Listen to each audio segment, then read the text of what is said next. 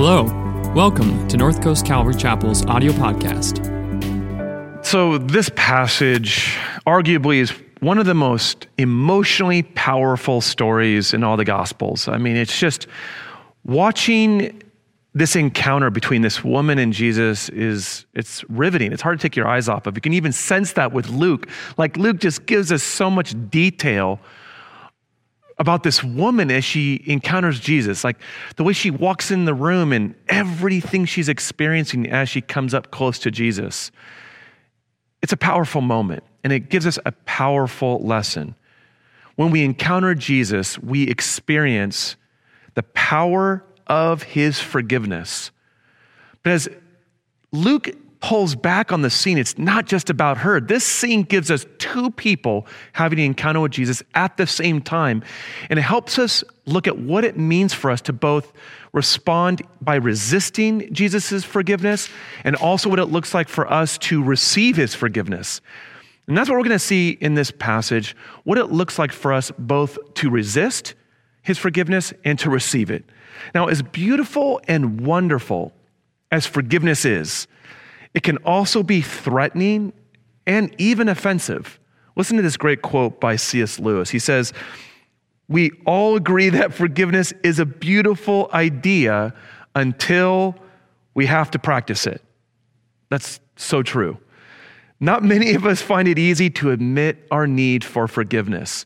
We can hear stories about forgiveness. We see it happening between other people, and our hearts warmed. We can even be brought to tears. But when we have to have a moment where we're confronted with our need to be forgiven, it doesn't always feel so good. When it's time for us to forgive someone else of something, it doesn't always feel easy and beautiful. And it seems that the greater the need for forgiveness, the harder it is to both receive it and to give it. So in this passage, there's Simon the Pharisee, and there's this woman who has this reputation that everybody knows, right? And it shows us, when Luke shows us these two people, Simon the Pharisee and this woman, he's showing us that for every one of us, there's a choice in how we respond to Jesus's offer of forgiveness. We can either resist it, like Simon the Pharisee, or we can be like the woman who receives Jesus's forgiveness and is profoundly changed. Who do you relate to the most right now in your life? Think about that as we dive in, and we start with Simon, and we look at what it means for us to resist Jesus's forgiveness and why it can be so hard for us to accept his forgiveness in our life. Now, I want to take us back to the passage, and we're going to look at verse 41, all right? So back to verse 41. It says this, "Then Jesus told him," meaning he's talking to the Pharisee. Remember, he's talking to Simon right now. And he told him this story. "A man loaned money to two people, 500 pieces of silver to one and 50 pieces to the other. But neither of them could repay him, so he kindly forgave them both, canceling their debts. Who do you suppose loved him more after that?" Now think about that parable, and how would you describe what Jesus is trying to teach Simon and to illustrate to us through this parable? Think about that for a moment, and I want to just observe a couple things about Jesus here. Number one, first, I want you to notice how Jesus lovingly takes the attention off this woman who's just an absolute wreck in this moment. Have you ever had a moment of being emotional in the crowd? Tears running down your face, mascara, or maybe you're just having a moment and you're having to put on the sunglasses because you don't want anyone to notice. It can be awkward to have an emotional moment in front of other people, to be that vulnerable. And Jesus lovingly takes everyone's attention off of her, and he puts it on Simon. And he asks Simon a question, tells him a story, and everyone now is paying attention to this story and to Simon. Secondly, I want you to notice that Jesus is calling Simon out. Can you see that right here? He puts Simon on the spot in front of all of his colleagues, his friends, in his own home. But I want you to remember this, that when Jesus calls us out, right, when he puts us on the spot like this, it is both to challenge us, but also to renew us. It is both to cleanse us so that we can be healed. It isn't to embarrass or humiliate Simon, as we might think. It's actually to transform and redeem Simon. Now, let's talk about the parable itself, all right? What is Jesus talking about, and what does these different monetary values that are owed to somebody represent, right? When you first look at the story, it looks like he might be saying, you know, Simon, you're like this guy that only owes God like 50 pieces of silver, and she's got the 500 pieces of silver, so you're not really that bad off, but she is. So, of course, she's going to have a better experience with God's forgiveness. That is not what Jesus is talking about. It seems like the 50 versus the 500 is representing that one person is worse off than the other person. Again, that's not what Jesus is saying. I want you to really think about this. What is Jesus talking about?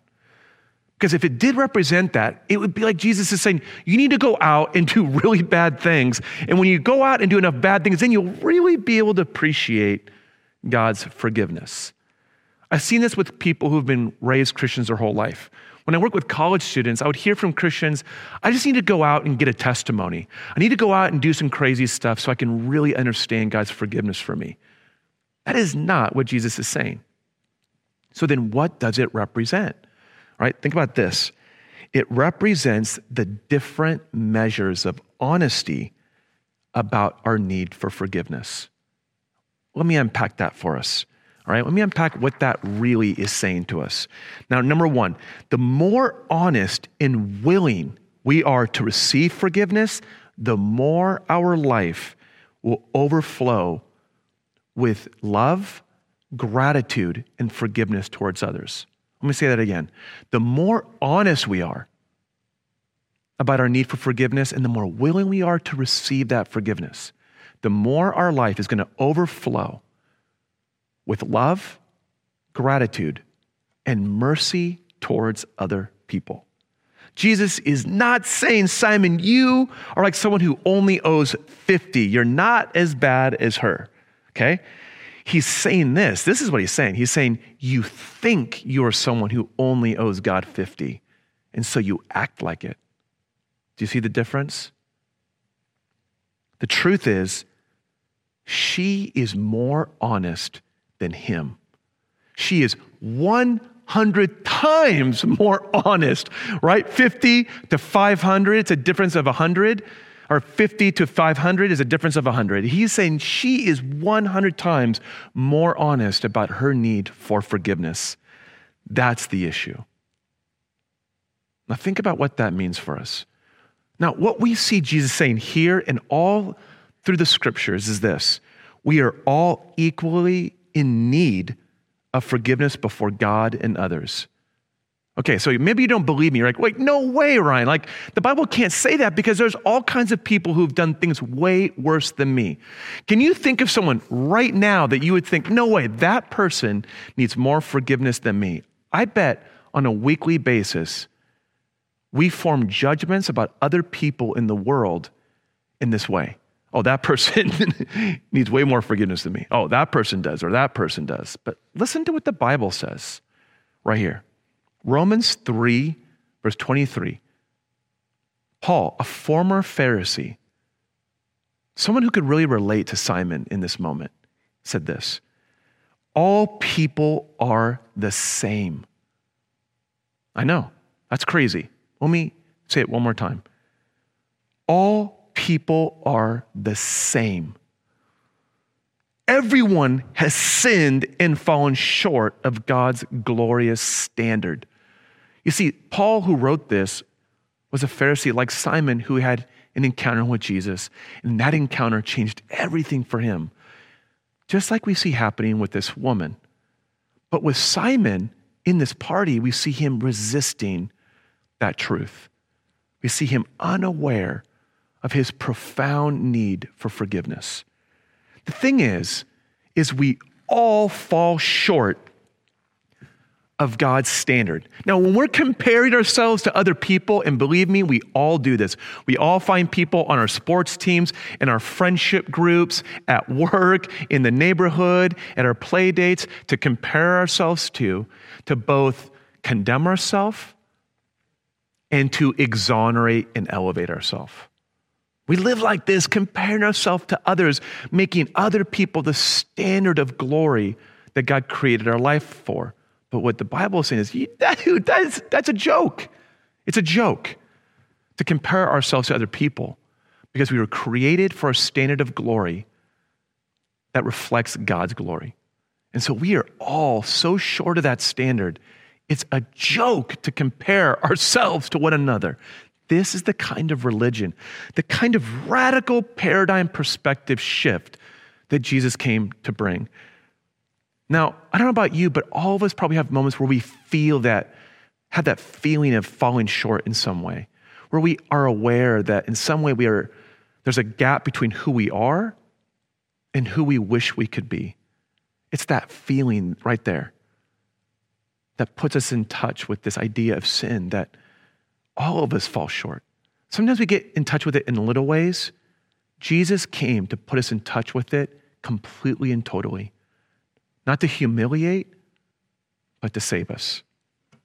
The beauty of forgiveness is that it frees us from shame and regret and heals broken relationships.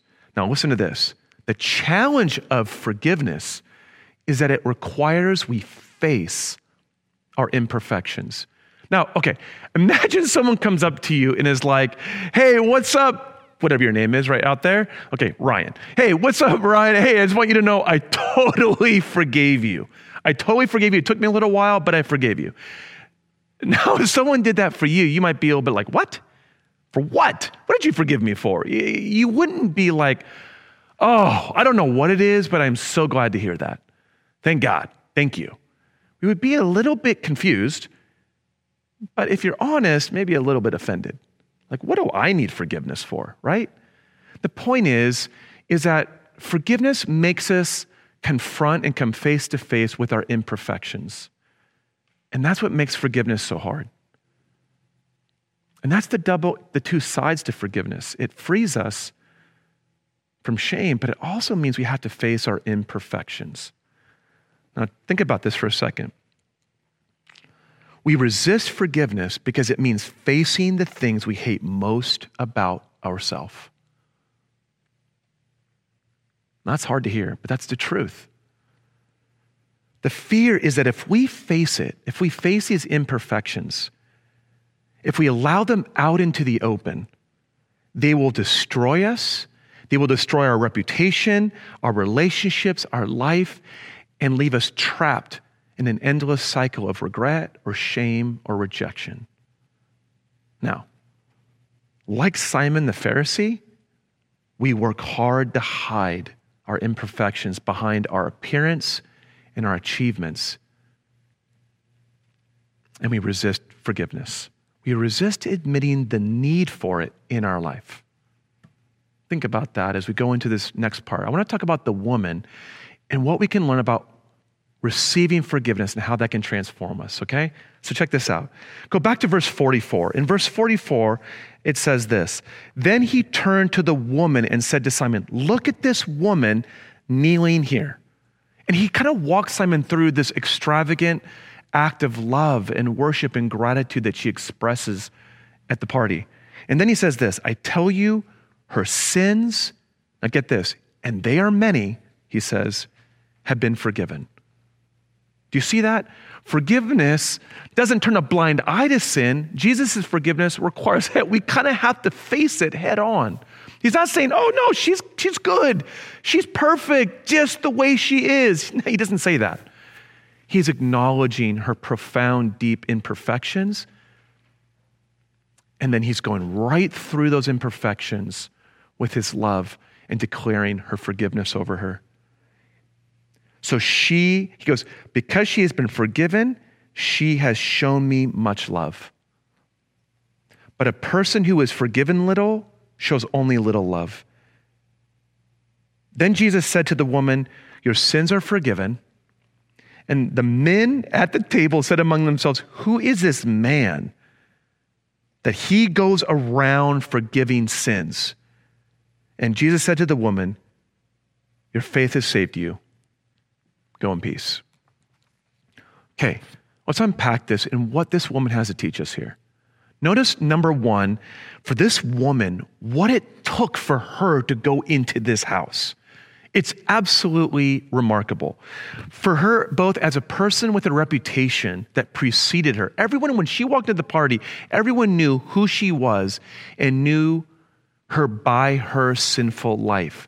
They didn't just know her. Notice she has no name in the story.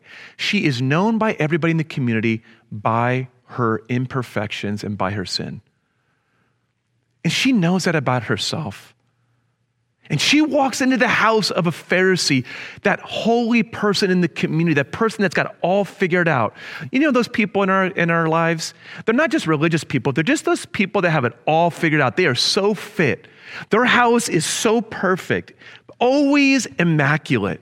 Their life is just one incredible achievement after another.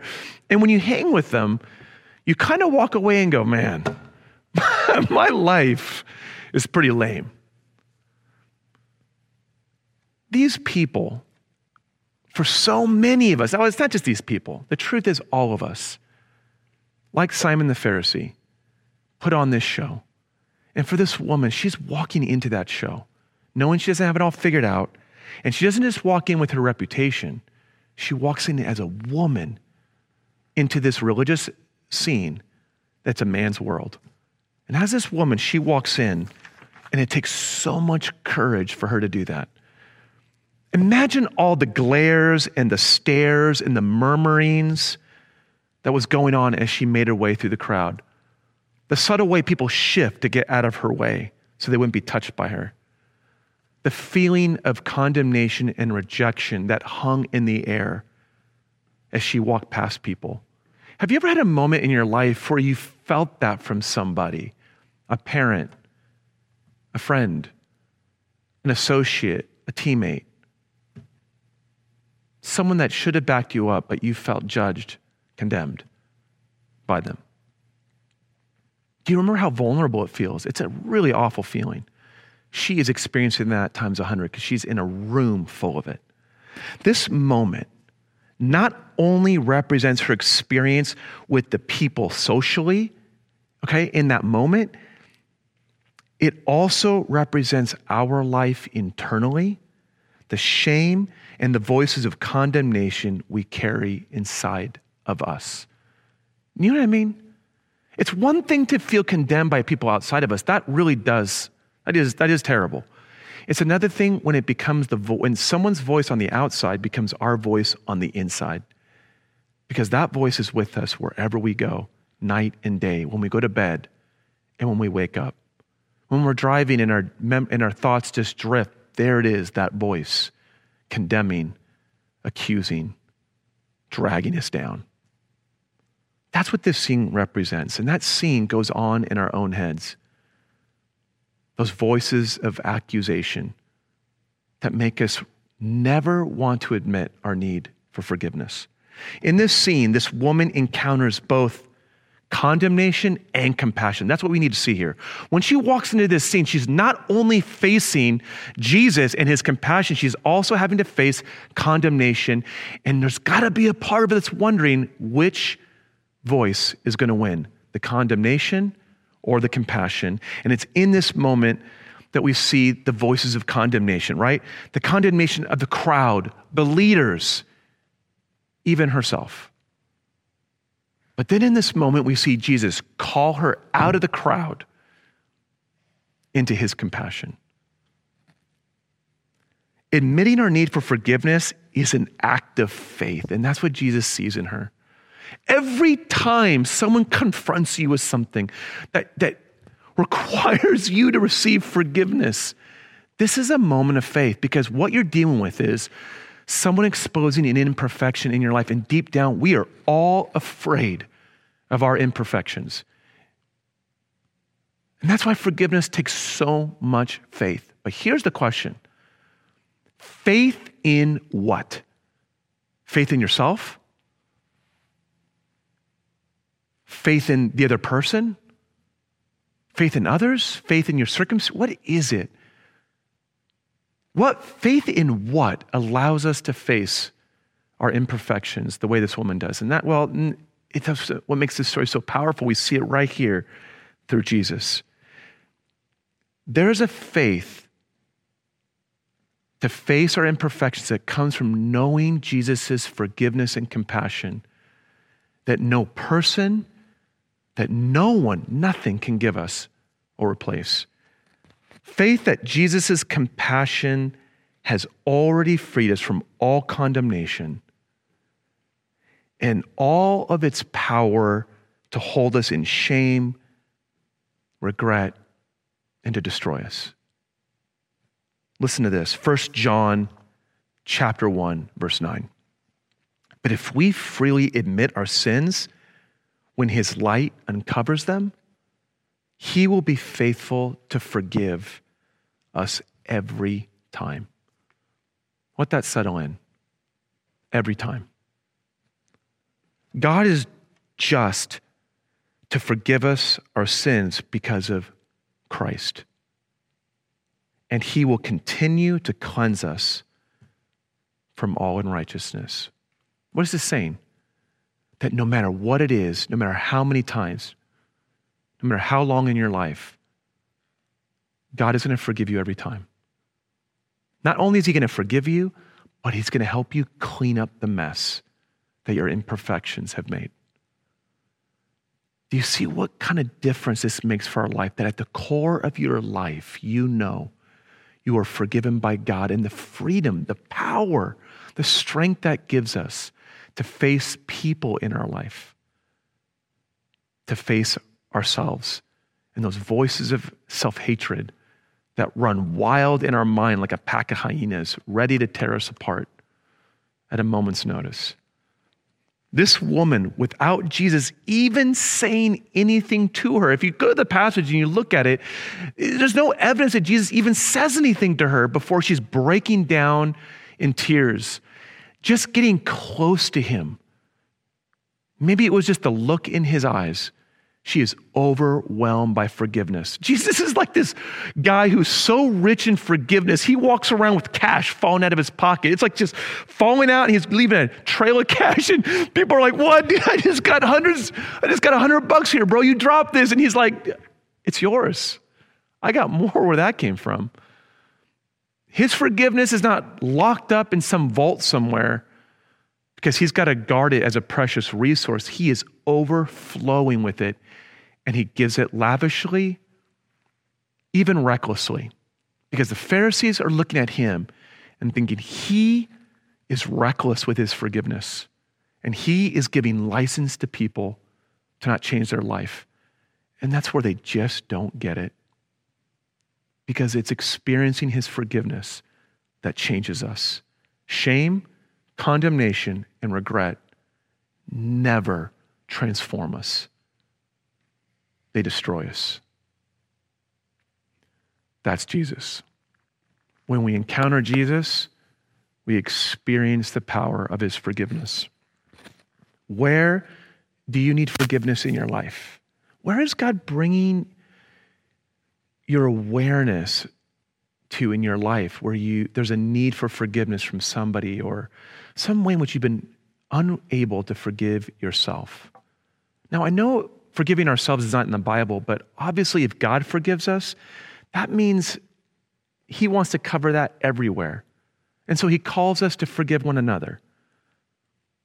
And that has to include us forgiving ourselves.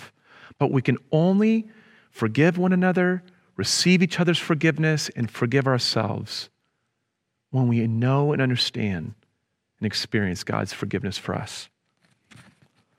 I wanted to share quickly about a friend. I have a friend who went through a season over the last 3 years where this friend of mine did something that required him to face his need for forgiveness that threatened to absolutely take away everything that meant something to him in his life. Their career, their family, and maybe even their own sanity. Every one of us is going to have moments like this where you do something you regret and you're like, how did I do that? It happens to all of us. Maybe not at this same magnitude, but every one of us does things where we're left wondering, how could I do this? And I called my friend up to say, hey, tell me about your journey over the last 3 years of experiencing forgiveness and needing forgiveness for the last 3 years. How has it changed you? And my friend described these three ways in which his profound experience with forgiveness changed him. Number one, he said to me, first, I had to find forgiveness with God. Then I had to find forgiveness from those that I hurt, the people closest to me, my spouse. But the hardest one was to forgive myself. After 3 years, my friend was sharing with me how it was only in the last month that he could honestly say that he's gotten to that point. But listen to this. I asked him, how has it changed you as a person? And he said, number one, it has made me more humble. I used to look at people and just be like, I'm kind of better than that person. I didn't really think it explicitly, but I felt it. And he's like, no, I don't do that anymore. Number two, I'm much less judgmental. I'm able to catch myself when I'm getting judgmental thoughts. I'm getting a judgmental attitude way more quickly than I used to. He's like saying that I'm way more sensitive to that judgmental attitude than I've ever been in my life. Number three, I am more able to connect to people emotionally. He was like saying that I'm more able to be present emotionally to people in their broken moments, but also I'm able to relate to people. Let me explain. Lastly, he says that he basically is showing with me he has this ministry of forgiveness. Let me explain this. This friend of mine, now because of their experience of needing forgiveness, will contact people sometimes that he barely even knows to let them know, hey, I've been through a terrible experience like this myself. If you need anyone to talk to, I'd love to be there for you. And when he talks to them, he says this, first of all, I want you to know this. You're an amateur sinner. I'm a professional. I'm way worse than you. I've done worse. I just want to come alongside and bring God's forgiveness to you and walk alongside you and help you. And literally this friend of mine has a ministry to many, many people, leaders and influencers in places that he never could have reached if it wasn't for his willingness to be honest about his need for forgiveness in his own life. You see what this is showing us? When we're honest with our need for forgiveness, it's not the end of our life.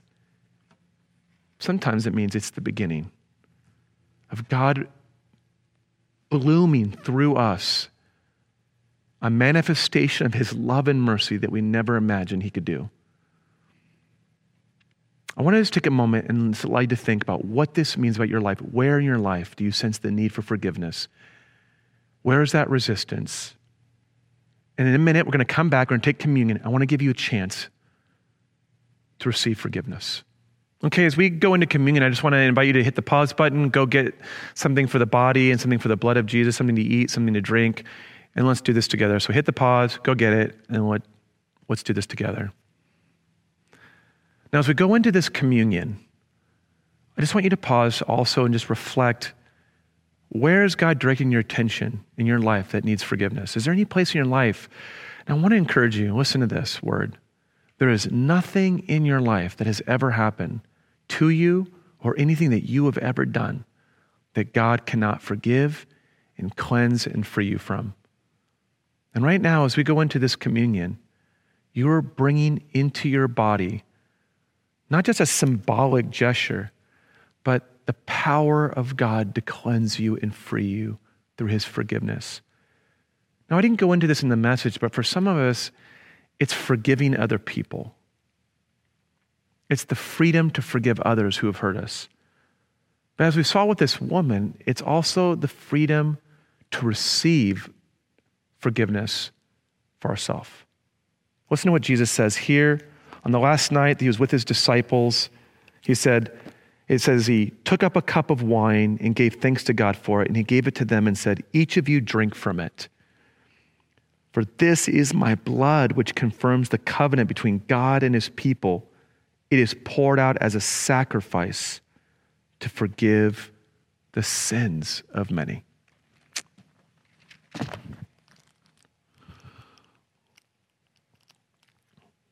Let's take out the body of Jesus. And let's eat this together. And let's remember Jesus' body broken for us.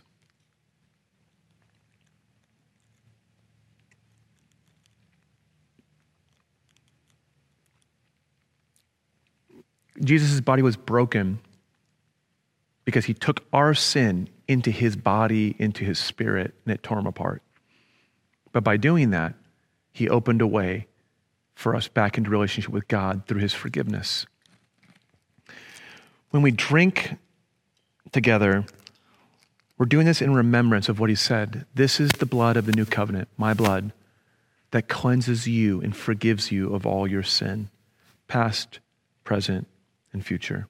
Let's drink this in remembrance of him. Now I just want to pray for you. I bless you in the name of the Father and the Son and the Holy Spirit. May the cleansing power of Jesus' forgiveness wash you from head to toe. May it wash over every memory and every area of your life and renew you and fill you with joy. In Jesus' name, amen. God bless you. Have a great week. Thanks for listening this week. If you're looking for ways to serve, give, or get connected, please visit our website, northcoastcalvary.org.